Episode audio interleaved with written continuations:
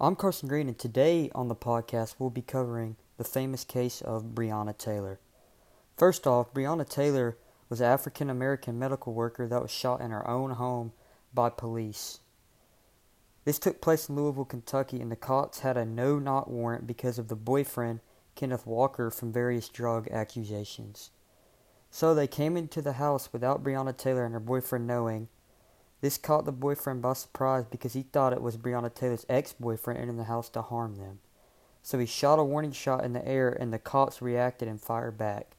A misfire bullet struck Breonna and tragically took her life. The victim in this case was Breonna Taylor because obviously she lost her life. The suspect was her boyfriend at first because he shot at the cops when they entered the house. This all took place on Louisville, Kentucky, late at night on March 13, 2020.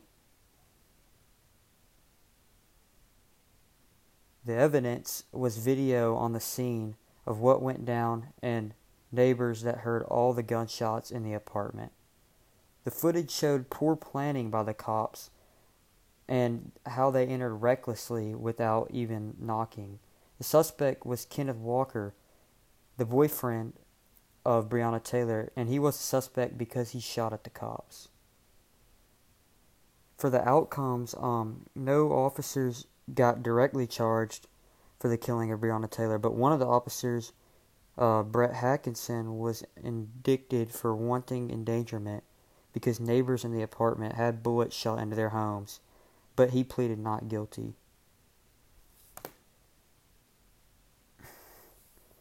Um, I think this case is famous because of the timing it happened in.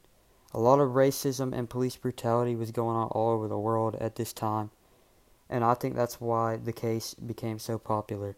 And like a couple months after this had happened, the George Floyd t- uh, case took place, and then it became even more popular in my opinion, I think this case definitely, um, this case is famous definitely because of the timing. And I mean, I don't think the police were in the wrong, but they could have planned it out more and not entered the house as reckless as they did. And um, I don't think, uh, I think the cops should have been way more cautious.